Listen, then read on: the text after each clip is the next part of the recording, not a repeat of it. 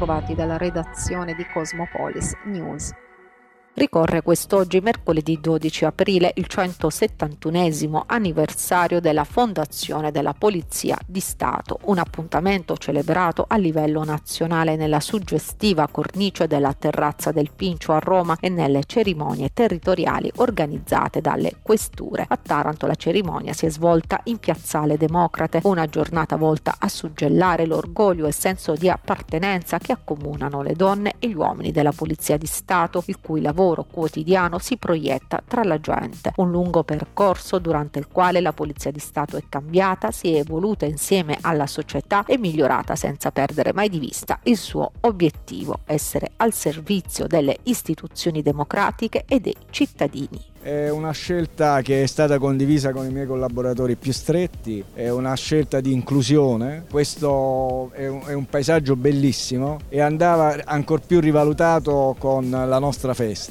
anche per tener conto di quelli che sono i quartieri che a volte vengono meno considerati. Tenete conto che proprio un artista tarantino qualche giorno fa in una mostra a Milano ha riportato alcune foto proprio di questa zona e quello è stato anche un qualcosa in più per eh, portarci a discernere discernere questa zona come quella giusta per fare la festa quest'anno. Beh, eh, il concetto di legalità è ogni giorno declinato da noi, ma come regolarità delle situazioni, non solo rispetto della legge, ma proprio rispetto delle regole.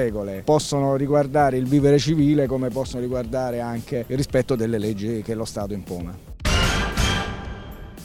Quattro persone tra imprenditori e un dirigente comunale sono state arrestate e poste ai domiciliari dal nucleo di polizia economico-finanziaria della Guardia di Finanza di Taranto nell'ambito di un'inchiesta su appalti e affidamenti diretti assegnati dal comune di Statte. Si tratta di Vincenzo La Gioia, responsabile del settore assetto territorio e sviluppo economico del comune e degli imprenditori Marco Moscaggiura, Oronzo Moscaggiura e Amedeo Pesare. Secondo l'ANSA le accuse a vario titolo sono di corruzione corruzione e turbativa d'asta. L'ordinanza di custodia cautelare con l'applicazione del braccialetto elettronico è stata firmata dal GIP di Taranto Rita Romano su richiesta del pubblico ministero Lucia Isceri. In tutto sono nove gli indagati. Secondo l'accusa il dirigente comunale avrebbe alterato gare d'appalto e concesso affidamenti diretti per concedere alle imprese riconducibili a Marco Moscaggiura una serie di servizi, ottenendo in cambio mazzette del valore pari al 10% degli appalti. Tra le gare finite all'attenzione delle fiamme gialle anche l'affidamento di pulizia e manutenzione degli immobili comunali e la gestione dei servizi integrati. La Coldiretti Puglia lancia l'allarme agromafie, si sono infatti moltiplicati i furti e gli atti vandalici nelle campagne pugliesi, soprattutto nelle ore notturne. Le attività criminose sono legate alla stagionalità delle produzioni, spiega l'associazione, e sono condotte attraverso squadre ben organizzate. Secondo Coldiretti alla base dei furti ci sono specifiche richieste di prodotti redditizi perché molto apprezzati dai mercati. Il fenomeno è diventato talmente preoccupante da aver spinto alcuni agricoltori a organizzarsi con ronde notturne e diurne. Per questo Coldiretti chiede l'attivazione di una cabina di regia tra il Ministero delle Politiche Agricole e il Ministero dell'Interno che coordini le attività delle forze dell'ordine. Una storia che giunge da lontano a raccontarle il sindaco di Mottola Gian Piero Barulli dalle pagine di Facebook. Un soldato mottolese Pasquale nel 1943 scrive una lettera a sua moglie Maria da un campo di prigionia dove era recluso nei pressi di Berlino, rassicurandola sulle sue condizioni di salute. La lettera però non arriva a destinazione. Dopo oltre 80 anni, qualche giorno fa, la lettera giunge in comune, spedita da un signore di Firenze e subito consegnata alla figlia di Pasquale. La missiva fu spedita da uno dei campi di prigionia tedeschi, all'interno parole tenere indirizzate alla moglie in un momento di grande dolore. Nel timbro la data del 21 novembre 1943 per una storia a lieto fine che vide il soldato rientrare a casa sano e salvo.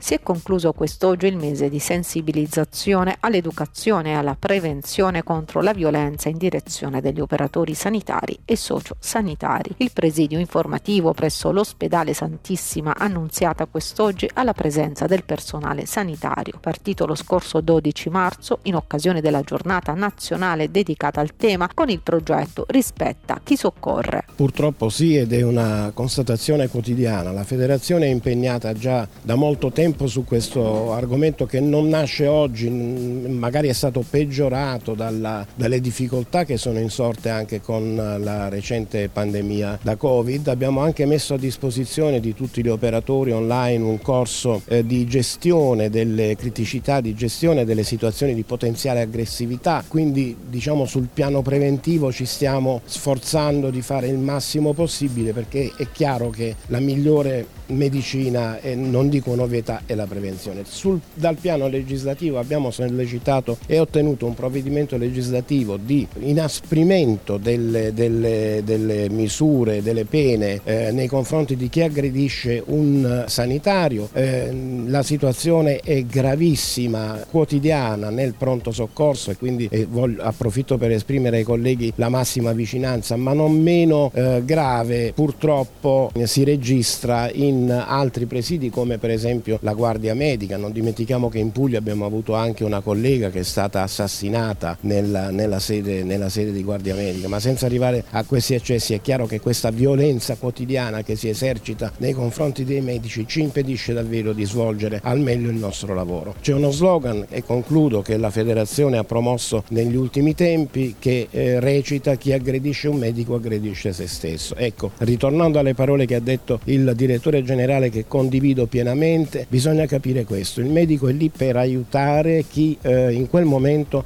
ha necessità di aiuto, chi aggredisce il medico sta impedendo quell'esercizio professionale di aiuto che siamo capaci insieme a tutti gli altri operatori sanitari di eh, mettere a disposizione dei cittadini. Bisogna capire questo, devo dire la realtà purtroppo non è eh, delle, delle, migliori ma eh, ci dobbiamo sforzare ogni giorno di fare sempre di più. Si chiude la polla a tre squadre. Questa sera alle 20.30 la Chiuin Arena ospiterà l'ultimo match dei preliminari playoff quinto posto Greden Banca. La pallavolo Padova si misura con la gioiella Prisma Taranto nel faccia a faccia numero 18. Il bilancio vede avanti per 10 vittorie a 7 i Patavini che si sono imposti anche nei due match della regular season 2022-2023 ma hanno ceduto in 3-7 al Palamazzola di Taranto nella seconda giornata dei preliminari. Ai padroni di casa, primi a quota 6 a braccetto con Cisterna, già eliminata per il quoziente 7, basta un punto contro il Sessetto Pugliese per qualificarsi al girone dei playoff quinto posto per Eden Banca e raggiungere Modena, Monza, Perugia e Verona. In caso di vittoria con il massimo scarto degli Ionici mercoledì in Veneto sarebbe la gioiella Prisma a staccare il pass per il girone agganciando gli avversari a 6 punti e superandoli per il miglior quoziente 7 mentre con un 3-1 Corsaro di Taranto si andrebbe al quoziente punti. La squadra vincente del preliminare approderà dunque al girone dei playoff quinto posto raggiungendo le quattro formazioni eliminate ai quarti di finale dei playoff scudetto scudetto. Il calendario ufficiale verrà reso noto nei prossimi giorni, mentre i giorni previsti di gara sono 16, 19, 22, 25 e 30 aprile. Dalla redazione di Cosmopolis News è tutto al prossimo notiziario.